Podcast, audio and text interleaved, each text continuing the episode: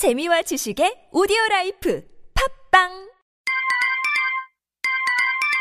자려고 누웠는데 저스툰 지루한 지하철에 저스툰. 자려고 누웠는데 지루한 지하철에 클래스가 다른 재미 저스툰. 클래스가 다른 재미 저스툰. 웹툰 웹소설은 저스툰. 클래스가 다른 재미 저스툰. 다시 날씬해지고 싶어! 다이어트 해야 하는데 좀 간단한 방법 없을까? 1522-6648 1522-6648 혹은 비타샵을 검색해 주세요. 엄마! 가글 했는데 입에서 뭐가 나왔어! 어, 그거 올리덴탈 체크 가글이라 그런겨. 지금 쓰고 있는 가글, 사용 후 확인해 보셨나요? 무색소, 무알콜, 무계면 활성제의 올리덴탈 체크 가글은 쉽게 나온 입안의 이물질을 눈으로 확인할 수 있습니다. 딴지마켓에서 판매 중입니다. 잘 잤다. 둔하고 센스 없는 줄 알았더니 침대는 잘 골랐단 말이야. 여보, 어제 온 소파도 너무 편하던데 소파는 어디 거야? 당연히 쇼엔이지. 어, 편안함을 파는 사람들 쇼엔 소파도 출시했구나. 그럼 이제 침대도 소파도 당연히 쇼엔이지. 편안한 건 다 파는 거네. 역시 쇼엔이지. 세계 최초 신개념 어린이 매트와 친환경 소파도 곧 출시됩니다. 검색창에 쇼앤이지 또는 검색창에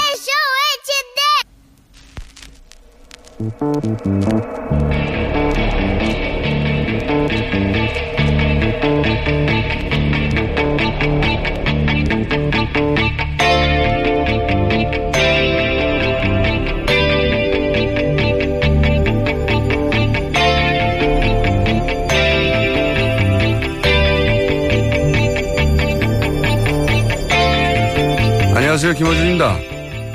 국민의당이 문준용 씨 동료 제보라며 공개했던 녹취록이 안철수 전 대표의 사제지간이며 지난 20대 총선 전남 여수 갑의 예비 후보였던 이유민 씨가 자신의 동생과 직접 녹음한 조작으로 밝혀졌습니다.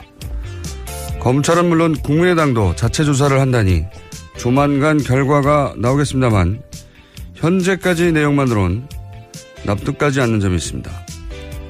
제보 파일을 처음부터 음성 변조된 채 받은 게 아니라면 그 녹취에 이유미 씨 본인 목소리가 등장하는데 그게 누구인지 당에서 아무도 몰랐다는 건가요? 최소한 이유미 씨가 이 파일을 건넸다고 알려진 이준서 최고위원은 이유미 씨 자신이 녹음한 파일이라는 걸 알았어야 하는 거 아닌가요? 만약 처음부터 음성 변조가 된 파일만 받았다면 최소한 당사자가 실제 하는지 연락은 해 봤어야 하는 거 아닌가요? 변조를 했던, 하지 않았던 이 상황이 저는 납득이 가지 않습니다. 김원준 생각이었습니다.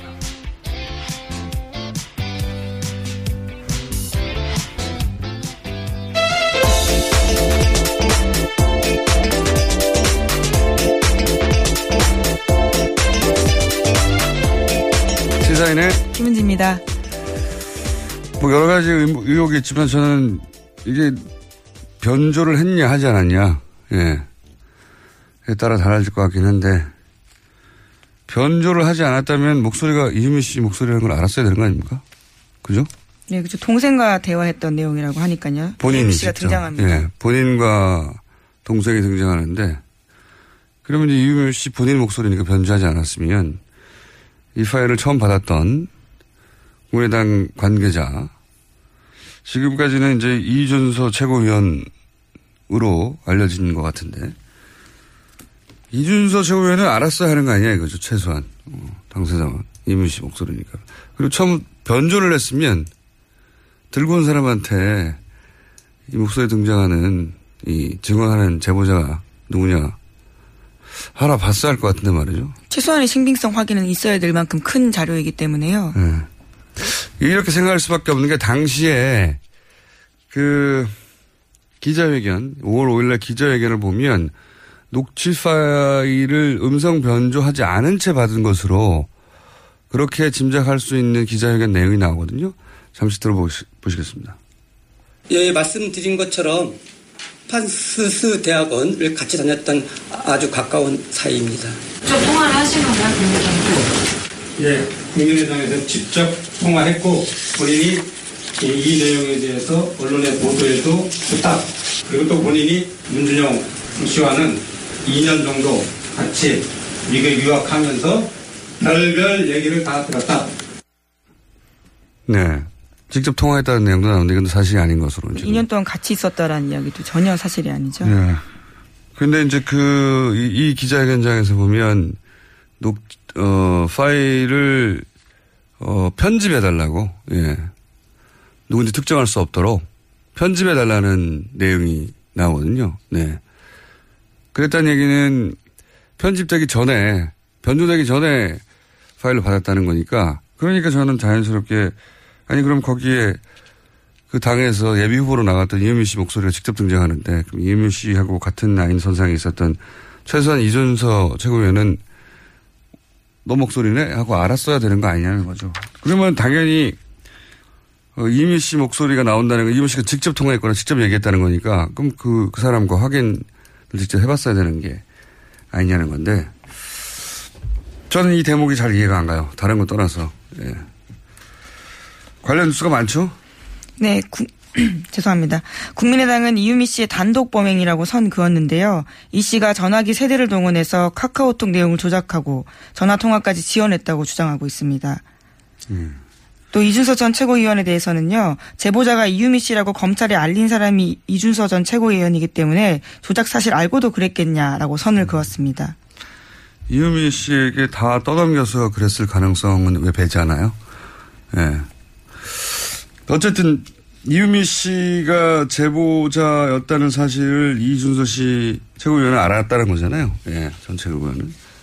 그러니까 이제 처음에 그 목소리도 변조되지 않은 채 왔다면 당연히 이유미 씨라는 걸 알았어야 하는 게 당연한 것이고 확인이 뭐가 어렵습니까? 이유미 씨하고 통화를 했다는 사람이니까 직접 확인하면 될 텐데. 음, 그런 확인이 없었다는 거란 말이죠. 그리고 이준서 최고위원은 자기는 몰랐다는 거고 조작을. 네, 국민의당은 여전히 당내 누구의 지시도 없었고 당은 조작 사실 몰랐다라고 밝히고 있습니다. 알겠습니다. 자, 다음 뉴스는요. 관련 뉴스가 많아요. 네, 당시 공명선거 추진단장 맡았던 이용주 의원도 녹음 내용이 편집된 흔적은 없었고 대선 전국에서 조작을 한다는 건 상상할 수가 없었다 이렇게 밝히고 있습니다. 대선 전국에서 조작을 한다는 건 상상할 수가 없었다. 대선 전국에서 가장 많은 조작이 일어나지 않나요? 제가 알기로는. 근데 이제, 어, 이 내용, 조작 파일 내용, 그 다시 들여다 봤어요. 음, 그때는 이제 그 슥슥 지나갔던 어, 내용이었는데 이제 다시 꼼꼼하게 제가 한번 당시 기자회견 전문도 보고 봤는데 일단 이유미 씨는 작년 20대 총선에 나갔을 뿐만 아니라 그때 전남 유일의 여성 후보였어요. 네, 예비 후보였죠. 네. 여성 예비 후보. 예. 그래서 나름 지역 언론의 주목을 받았습니다. 네. 그래서 지역 언론 인터뷰를 제가 쭉 뒤져보니까 이렇게 얘기를 했어요. 어, 여수신문과 인터뷰였었는데 보니까 안 대표의 안철수 대표의 수족이라고 할 수 있는 김, 금태섭 변호사가 이제 더민주당으로 갔기 때문에 어, 이제 저 한 사람만 당내에 남아있다. 스스로 이렇게 표현했어요. 예. 물론 본인만 그렇게 생각할 수 있습니다. 본인만. 본인만 그렇게 본인의 중요도를 생각할 수도 있는데 이분이 이제 카이스트 대학원에서 만나서 청춘 콘서트 때 전국 순회를 support를 했다는 거잖아요. 전국을 같이. 굉장히 큰 인기 있는 콘서트였죠, 그때. 그 사적 인연은 따지고 보면 지금 국민의당 당내에 있는 의원들 누구보다 더 길, 길어요. 정치 나뉠 때부터 같이 만났으니까. 그리고 진심 캠프도 있었고 충성도가 높은 확실한 안철수 라인이다. 여기까지 말할 수 있는데 어쨌든 조작했다는 녹취 내용을 보면 당시 이런 내용이 나옵니다. 어, 2008년 9월부터 어, 파슨스를 같이 다녔던 동료라고 이제 표현이 되거든요. 물론 파슨스에 다닌 적이 없죠. 실제로는. 네, 그 남동생입니다. 네, 다닌 적도 없고 네. 문재용 씨와는 일면식도 없는 사람이 만든 녹취록이에요. 이게 그러니까. 그렇게 생각하고 당시 녹취된 내용을 보면 이상한 대목들이 있습니다. 제가 보기엔 여러 가지가. 예를 들어서, 어, 소속 기관이 생겼으니까 고용정보원을 의미하는 거예요. 이게 이제 남동생이 하는 멘트입니다.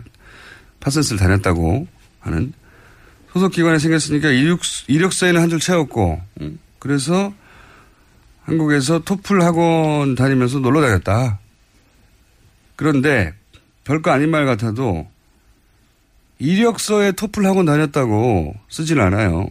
제 말은 무슨 말이냐면 공개된 정보가 아니에요. 그렇죠?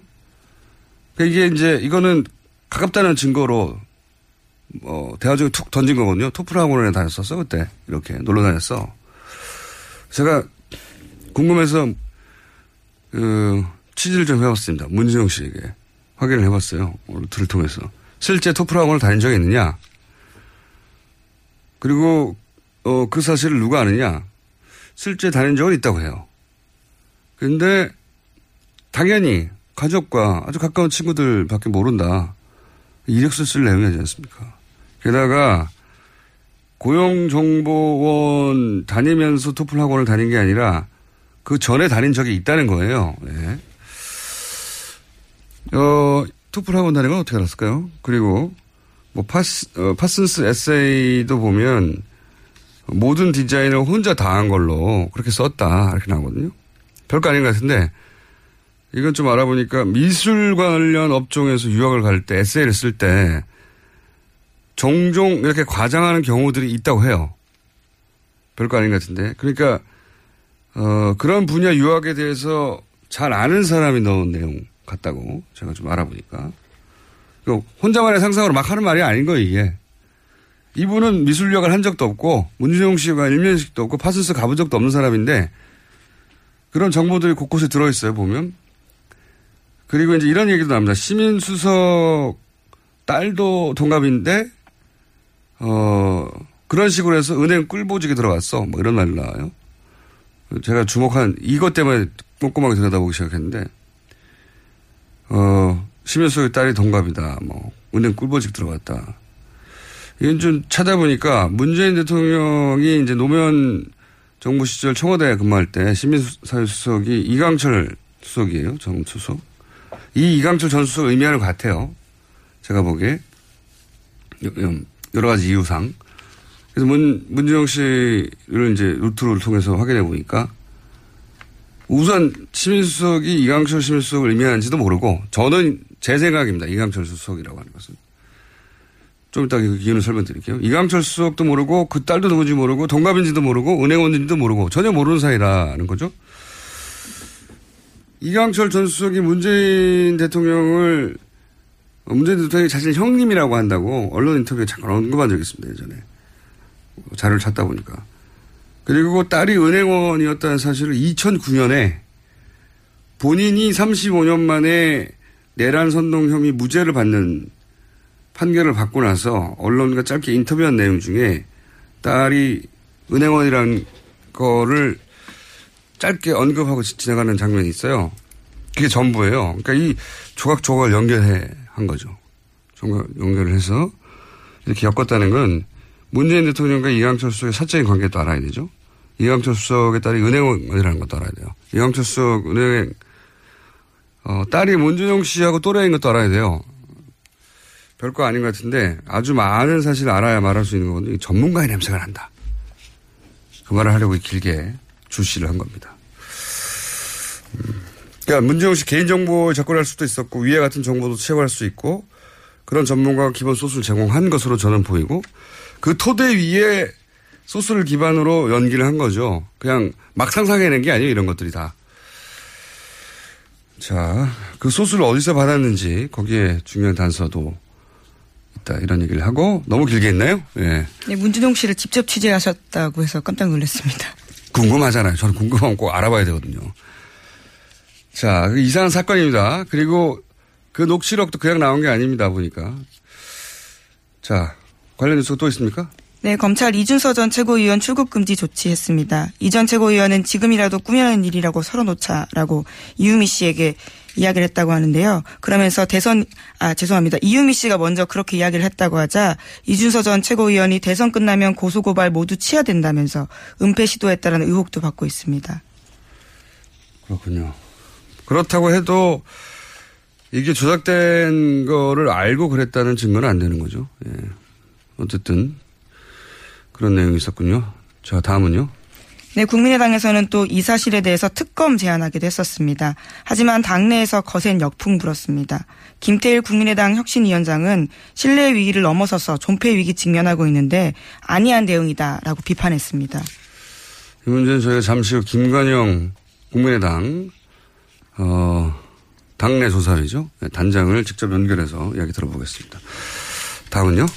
네, 어제 박근혜 전 대통령 재판이 있었습니다. 검찰은 김성우 전 홍보수석의 진술조서를 공개했는데 눈에 띄는 부분이 있습니다. 지난해 10월에 최순실 씨 의혹이 쏟아지자 박근혜 전 대통령 주재로 대책회의가 열렸습니다. 이 자리에서 김성우 전 홍보수석은 박 전 대통령에게 비선 실세가 있었냐라고 물었고요. 박 전 대통령은 비참합니다라고 대답했다고 합니다. 비선 실세의 존재를 인정했다는 거네요. 예. 네. 게다가 또 박근혜 전 대통령이 개헌 발표한 적이 있습니다. 지난해 10월 24일이었는데요. 시정연설 때. 예. 예. 그때 김 전 수석은 모든 언론이 개헌을 쫓아가는 상황이 돼서 신의 한 수였다라는 자축했다고 진술했습니다. 음. 신의 한 수가 될 뻔도 했죠, 사실. 이 시정연설 때 개헌을 던지고 그러면서 언론에서 이제 반나절 정도 난리가 났는데 그날 저녁 JTBC 보도가 있었죠. 네, 태블릿 PC 보도가 네, 있었습니다. 그 태블릿 PC 보도가 없었다면 최순실 게이트는 이어졌겠지만 탄핵까지 이어지기는 힘들었을 거라고. 예. 굉장히 중요한 보도였죠. 자, 다음 수는요. 최근 국정원개혁발전위원회가 첫 회의 열었습니다. 이 자리에서 적폐청산 TF가 조사할 대상 논의됐는데요. 국정원 댓글 사건을 비롯해서 보수단체 자금 지원 같은 12가지 사안을 조사하기로 결정했습니다. 특히 눈에 띄는 게 최순실 씨와 우병우 전 민정수석 관련된 의혹도 조사하겠다라는 겁니다. 조사해야 되겠죠. 예, 걱정되는 것은 이 위원회가 조사하는 내용을 아마 국정원이 먼저 알았을 것이고, 먼저 알 것이고, 어, 조사된 내용은 누구보다 빨리 알아낼 것이고, 그러니까 국정원을 상대하는 것이라, 예, 이 위원회가 이런 일을 하긴 해야 할 텐데, 걱정이 되긴 합니다. 자, 다음 수는요? 문재인 대통령이 어제 법무부 장관으로 박상기 연세대 법학전문대학원 교수를 지명했습니다. 비검찰 출신 법학자입니다. 네. 어, 그런 일은 없어야 되겠지만 혹여라도 이분도 낙마한다면 또 비검찰 출신이 올 것 같죠? 그런 의지는 확고한 것 같습니다. 네. 자, 다음 뉴스는요? 여야 의원 40명이 최순실 씨의 재산 몰수를 위한 특별법 제정 모임 만들었습니다. 올 연말 통과를 목표로 이번 주부터 발의 서명 작업 들어갑니다. 법안에는 부당재산 소급 환수와 압수수색 권한을 가진 위원회 설치 등이 포함되어 있습니다. 여야 40여 명이면 여기서 야당 의원은 누구 누구입니까?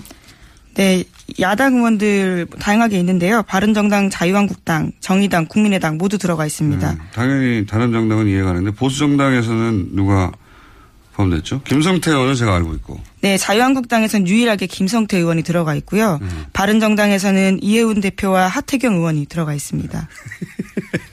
3분의 2가 저희 고조이고 예. 한 사람은 저희 단골이군요. 예. 뉴스 공장에 나오셔야 됩니다. 자, 뉴스 끝입니까? 오늘?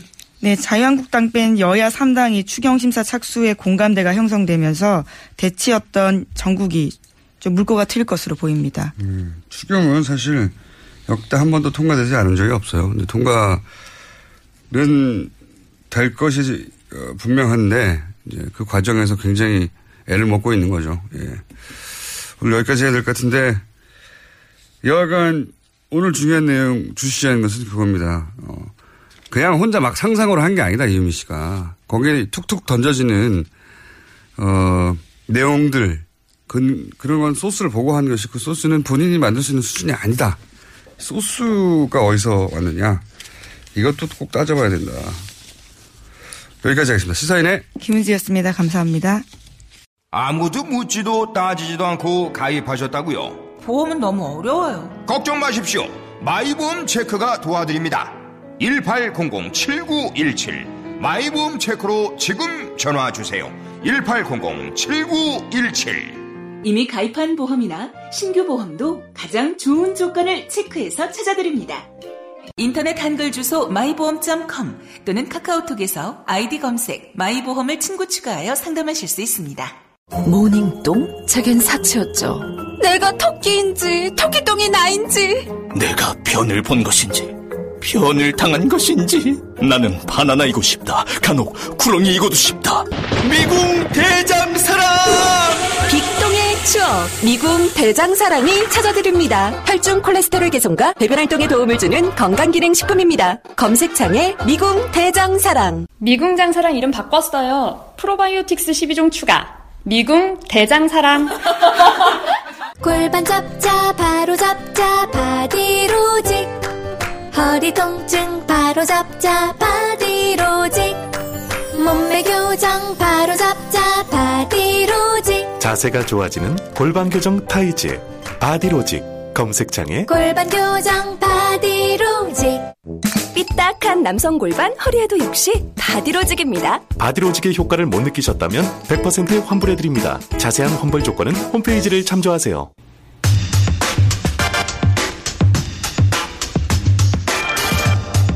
국민의당이 자체적으로 진상조사단을 구성했습니다.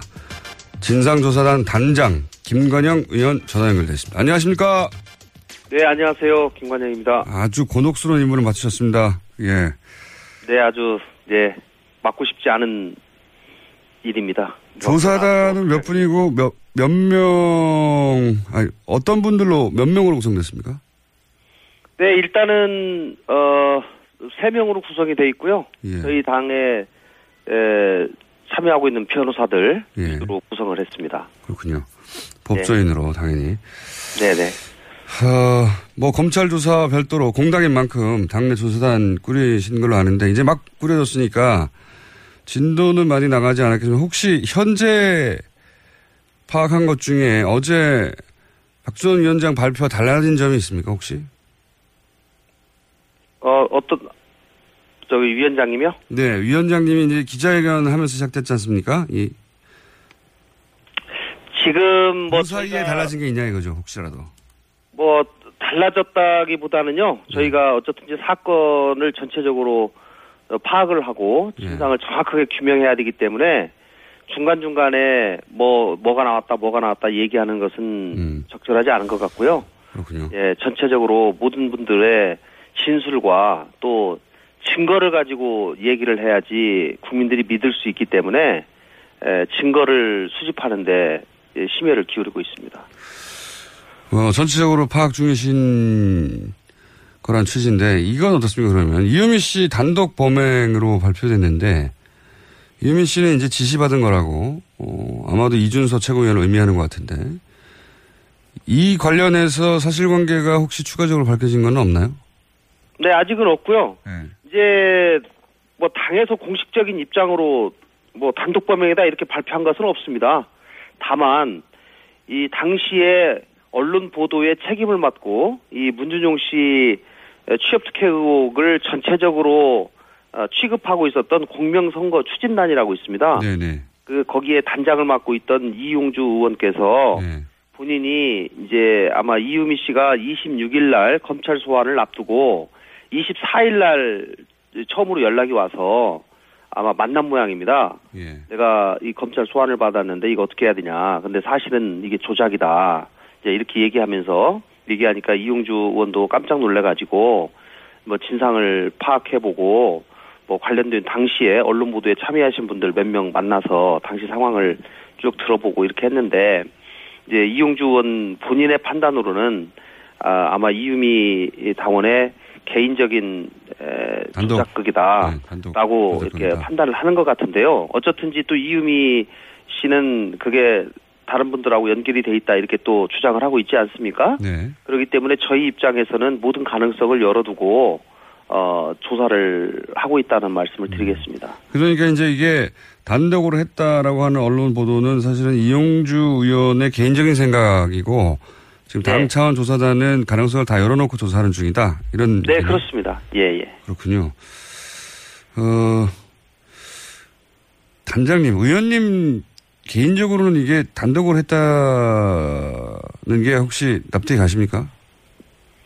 뭐 지금 상황에서는요 모든 가능성을 열어두고 어, 보고 있고요. 이제 이준서 의원하고 어떻게 어떤 대화가 오갔는지 를 좀 면밀하게 조사를 해, 하는 것이 가장 관건인 것 같습니다. 아, 그런데 지금, 지금 가장 큰 벽은 이유미 씨가 지금 검찰 수사, 검찰에 구속이 돼가지고 지금 수사를 받고 있지 않습니까? 연남 하실 수. 때문- 예. 예, 예. 그래서 검찰 수사가 어느 정도 좀 마무리가 돼야지 저희가 면담이 가능할 것 같아요.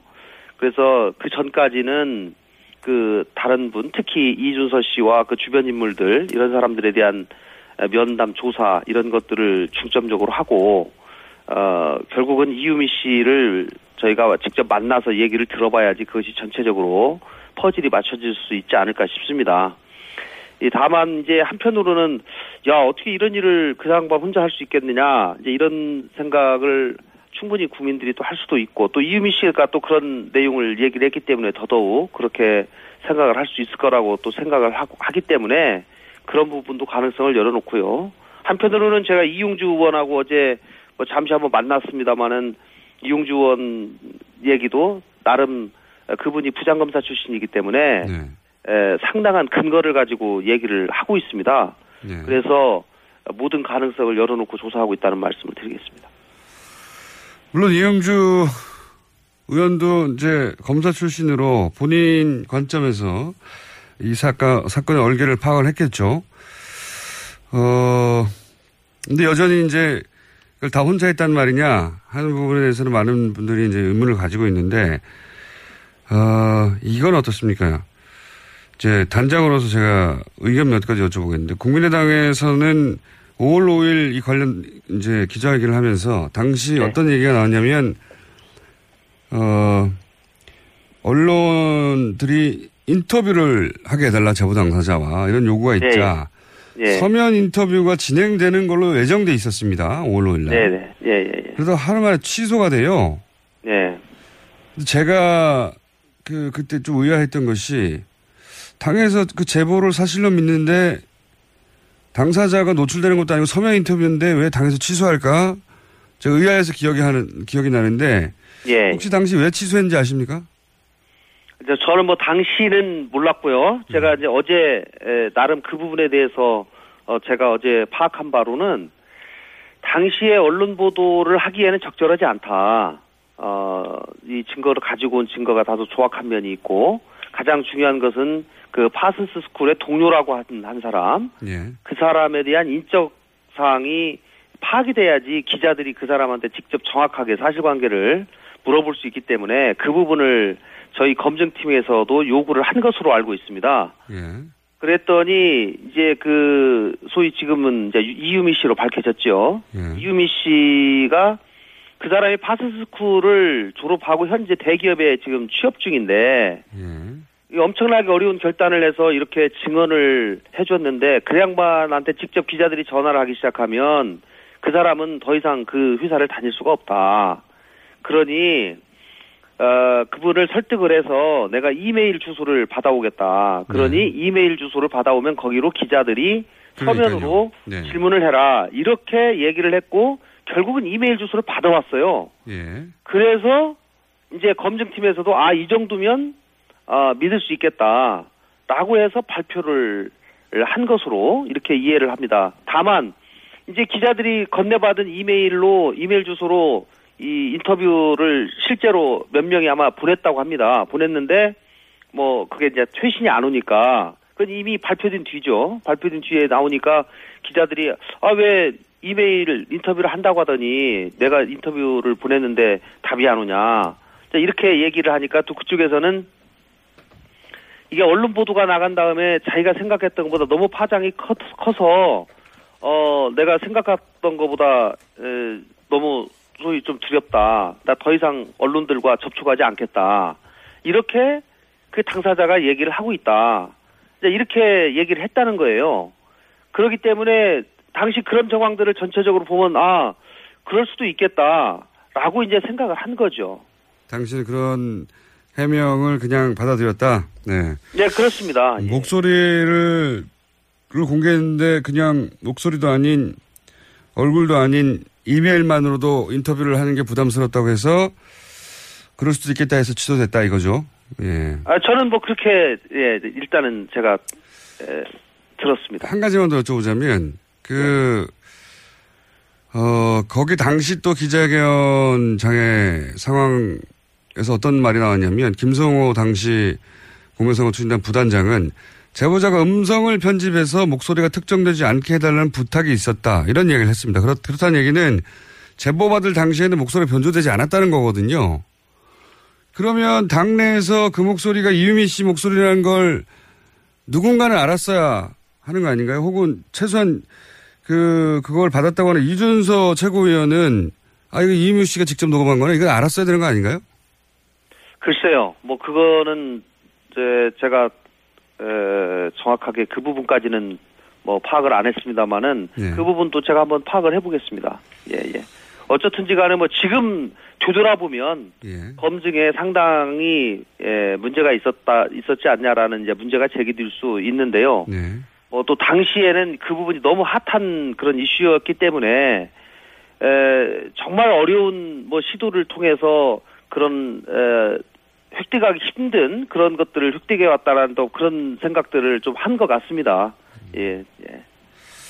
알겠습니다. 당신은 어렵게 정보를 얻었는데 또 괜히 당사자하고 어렵게 예. 관계를 맺어가지고 아니 확인한다고 하다가 그 정보까지 날아갈까봐 그런 거지 이제. 또 그분을 그분을 뭐 보호해야 된다라는 그런 얘기들을 자꾸 하니까 소위 이제 이미 이유미 씨가 한 거죠. 이유미 씨가 그분의 신분이 노출되는 거에 대해서 상당히 꺼리고 있다라고 얘기를 하니까 뭐 당시에는 또 5월달 초에는 이미 문재인 후보가 상당히 뭐 거의 확정적으로 돼 있는 상황이기 때문에 아 뭐 이런 상황에서 이런 용기 있는 것을 할 경우에는 충분히 그럴 그렇게 생각할 수도 있겠다.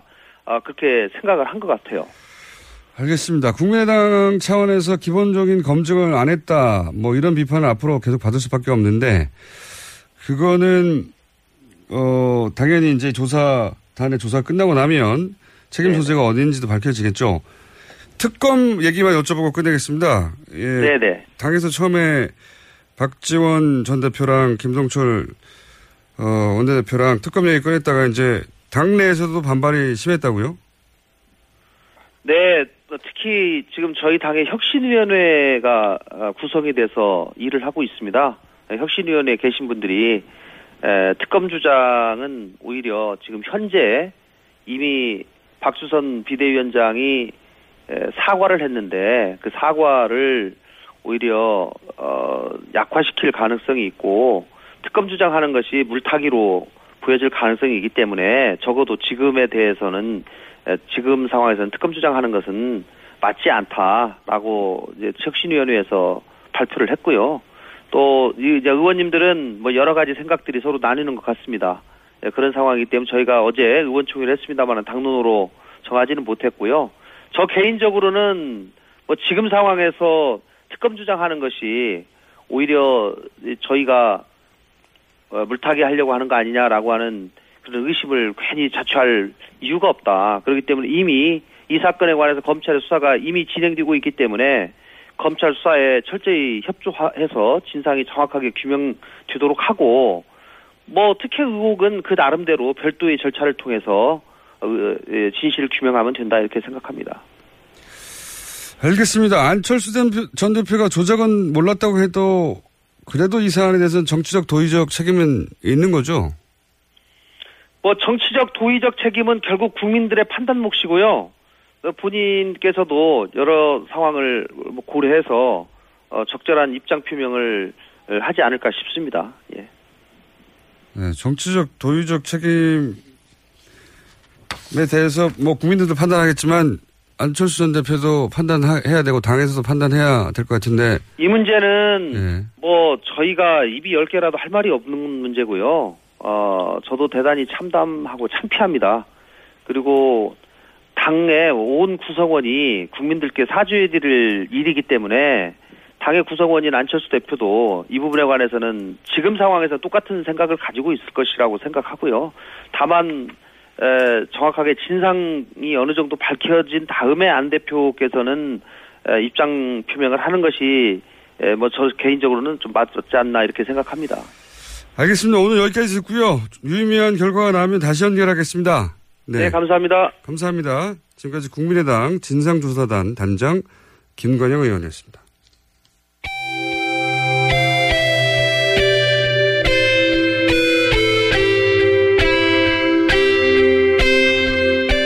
나라를 생각합니다. 이혜훈의 나라 걱정. 자, 나라 걱정.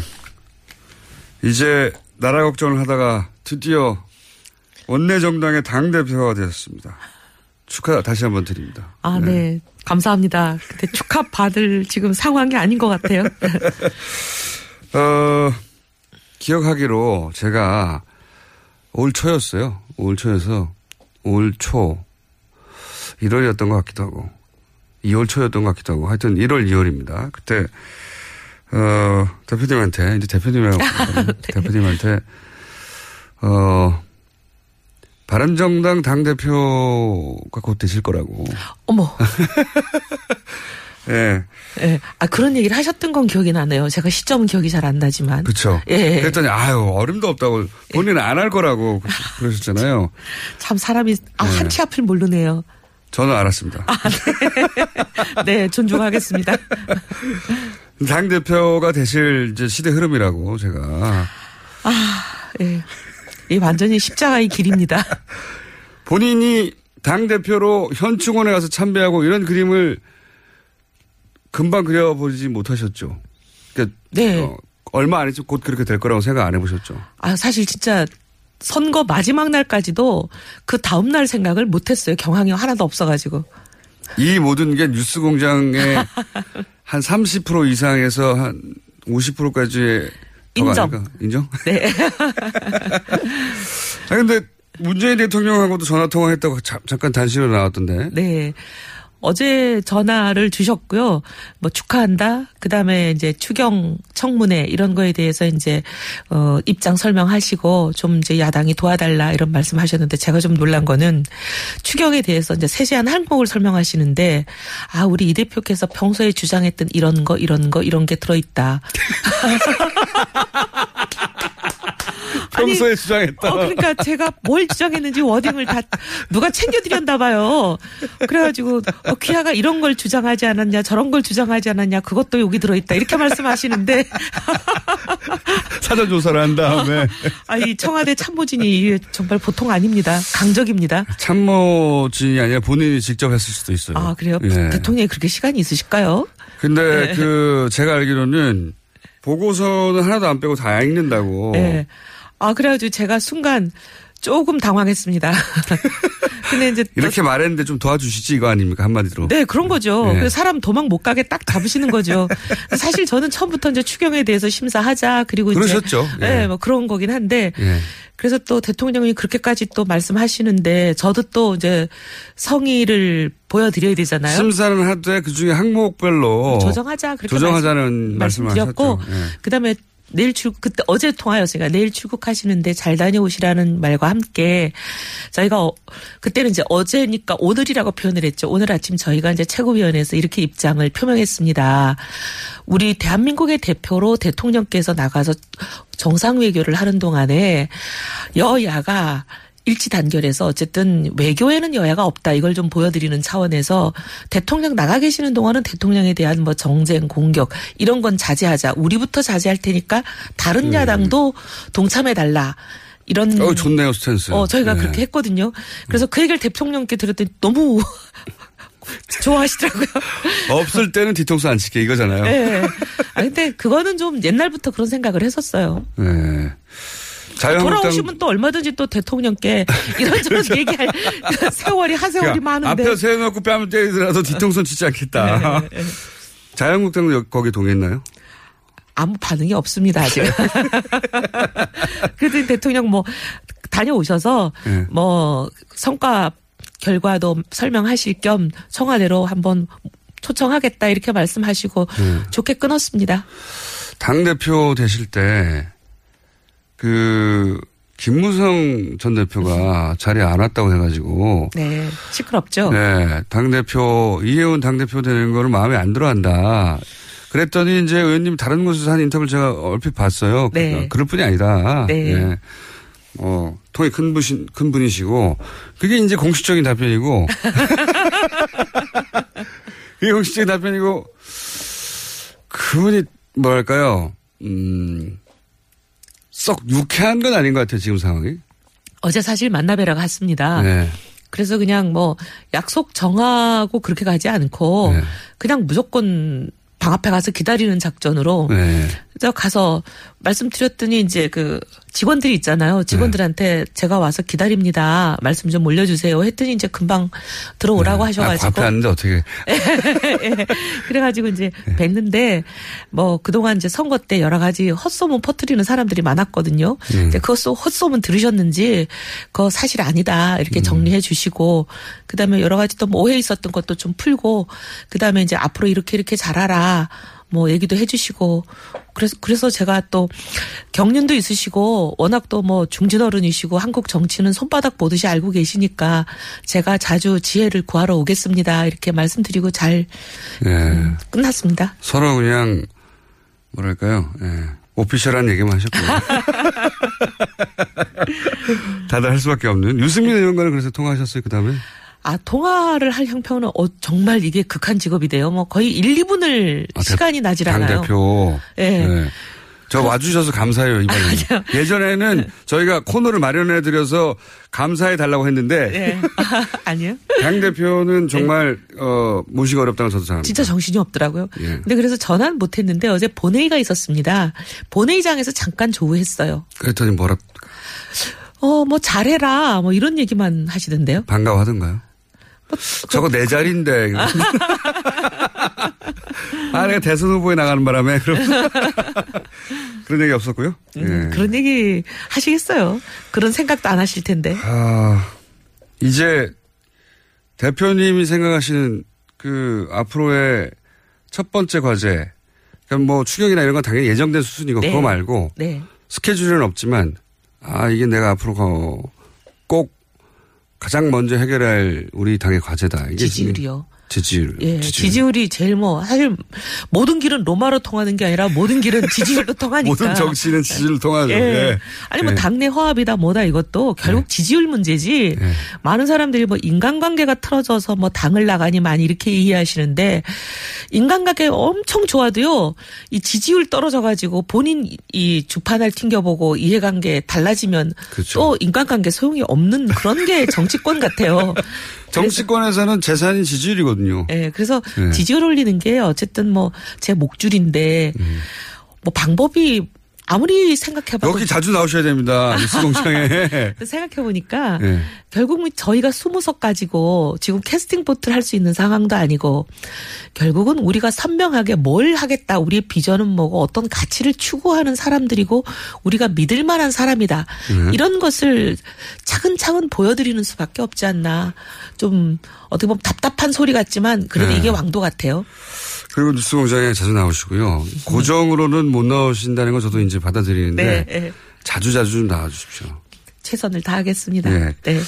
이 정치권에서 그 대표님만큼 어 뭐랄까요 어떤 사안에 대해서 그냥 확 말해버리는 분이 드물거든요. 소위 사고, 사고 뭉치라는 뜻이네. 저희 뉴스 공장에서도 확 말해버리시는 게 많잖아요. 네. 말하고 나서 나가시면서 아 내가 그 말을 왜 했을까 하더라도 이 성격은 평생 가다 안 고쳐지나 봐요. 네. 이- 이 소위 뭐 페인트 모션 이걸 평생 못하는 게 제가 참. 네. 이 코너에 나오면 그리고 당 대표가 됩니다. 다음 바른 정당에서는 누가 여기 코너에 네, 나올래나. 적, 적절할까요? 어떻게 생각하십니까? 어, 꽂아주고 뭐 가셔야죠. 하태경 의원도 좋은 후보고. 하태경 의원을 음. 할까라고 제가 어- 얼핏 언급했더니 어제가요? 했더니 안 된다는 문자가 300개 나왔어요. 아 그래요? 아니면 문자가 많이 온다고 해서 저희가 음. 네. 누굴 하고 안 하고는 안 하지만 예. 그래도 뭐 그러면 또 문자 주시는 분들께 방송에 공개 모집을 하시죠. 누가 좋겠냐 추천해 달라. 바른 정당에서는 네. 이혜윤 의원이 이제 매주 못 나오기 때문에 대표님이 물론 뭐 사안이 있을 때마다 저희가 직접 모시기도 하긴 하겠지만 고정으로 못 나오니까 그다음 바른 정당은 누구를 할까? 음, 저희 생- 돌아가서 좀 고민 제가 저도 해보겠습니다. 의논도 해보고. 네. 누구 하나 꽂아 놓고 가셔야죠. 아니 거기다가 이 좋은 소위 말하면 황금 어장을 그럼 저희가 그분 이제 처음 오셔서 삼배수로 한 다음에 네. 인사청문 아 오디션 보실래요? 인사청문회를 인사청문회. 네. 말을 확 질르나 안 질르나 그거 보시는 거죠? 저 큰일 났어요 근데 네. 자유한국당은 네. 홍준표 대표가 될 것 같고요. 그렇겠죠? 가능성이 아주 높고요. 네. 될것 같다고 저는 개인적으로 생각하는 겁니다. 이게 무슨 어 무시적인 게 아니라 어, 개인적인 생각인데 될 것 같은 가능성이 높다고 다들 보고 있고 이혜원 의원은 바른정당의 당 대표고 두 분 제가 보는 상극이거든요. 상극. 싸우지 않을까? 두 분 다 제가 아는데 상극에 가까워요. 네. 예, 어떡하죠 이제? 아, 저는 그거를 질문들을 하시더라고요. 네. 인터뷰를 하니까. 아주 상극인데. 아, 그래서 저는 우리 홍준표 전 지사님 같은 분의 근거 없는 막말 정치, 막장 정치에 대해서는 일일이 대응하지 않겠다. 전 대응 안 할 생각입니다. 어, 무슨 말을 하더라도. 네. 그래도 이제 자- 아주 잘- 말초 신경을 자극하는 워딩을 또 언론들이 저한테 들이대면서 이 워딩에 대해서 어떻게 생각하냐? 다 물어보셨는데 뭐 입에 올리고 싶지 않은 워딩들이라 제가 그런 발언에 일일이 대응하지 않겠습니다. 일일이 대응하지 않으셔도 계속 할 걸요? 하셔도 뭐 저희는 신경 안 쓰겠습니다. 이제 그분들은 그분들 나름대로 길을 가시고 네. 국민들의 신뢰로부터 점점 멀어져 가는 길을 걷고 계신 것 같은데 우리가 뭐 거기 신경 쓸 거 없을 것 같아요. 알겠습니다. 저희가 이제 홍준, 저, 각 당의 새로운 당 대표들이 다 결정되고 나면 월간 당 대표라고 아, 네. 하- 한 달에 한 번씩 한 모아서. 번씩 이렇게 돌아가면서 네. 네. 코너 제목은 당다라당당이라고요. 당당. 당다라당당 예. 코너에서 월간 당 대표 예. 한 번씩 오실 테니 그때 꼭 나오시고요. 네, 당연히. 우리 예. 홍전 지사님, 홍 대표가 되시면 네. 어떻게 하시는지 좀 보겠습니다. 국민의당 사태는 어떻게 보십니까? 아, 저는 너무 충격받았어요. 어떻게 이런 일이 대명천지에 21세기 대한민국에서 그걸 너무 놀랬는데 진실이 뭔지 이거는 끝까지 규명이 돼야 될것한 같아요. 가지만 여쭤볼게요. 이게 이제 단독이라고 지금까지의 입장으로는 단독으로 한 것이라고 이제 당에서는 이야기하고 있고요. 근데 본인은 자꾸 시켜서 했다고 그러지 않아요? 근데 제가 궁금한 것은 이제 정치판에서 이제 2007년을 겪어보셨고 예. 2012년을 보셨고 2017년을 보셨지 않습니까? 서당께 3년이면 풍어를 없는데요. 그러니까. 제가 3년을 4번 된 것 같은데요. 대선판이라는 게 어마어마한 판이잖아요. 네. 이- 그리고 대선판에서 이걸 혼자 조작했다는 게 이게 정말 납득하기 힘들거든요. 저도 좀 그렇게 보는 게 왜냐하면 이분이 그냥 뭐 예를 들면 집에만 계시던 전업주부를 아주 순진무구하신 분이다. 그러면 뭐 이해가 된다. 측면이 있는데 예. 이분이 출마도 몇 번 하셨고 어, 이 당에 또 바라는 것도 많고 이 선거판이라는 걸 겪어보신 경험이 있는 분 같아요. 출마를 하셨으니까. 네, 총선에 예비 예. 후보로 두 번 나가셨다. 총선을 해보면 대선도 대충 비슷한 작동 원리가 적용이 되니까 그런 거를 어느 정도 경험해봐서 아는 분인데 누군가로부터 내가 이런 공을 세워 일종의 자기들 입장에선 공이라고 생각했을 공이죠. 텐데 큰 공이죠. 공을 세웠을 때 뭔가를 내락을 받거나 음. 교감을 하거나 뭐 사전 지시까지는 아니었다 하더라도 내가 이런 거를 할 테니 뭐뭐뭐를 부탁한다든지 이런 뭐가 음. 사전에 있지 않고 이런 일이 일어나는 걸 아직까지 본 적이 없어요. 그죠. 대표님 네. 거기까지 하시죠. 대표님인데. 더 나가시면은. 네. 자, 어, 고- 마지막 고정이었습니다. 바른정당 이혜훈 대표였습니다. 감사합니다. 네, 그동안 감사했습니다. 3부에서 뵙겠습니다.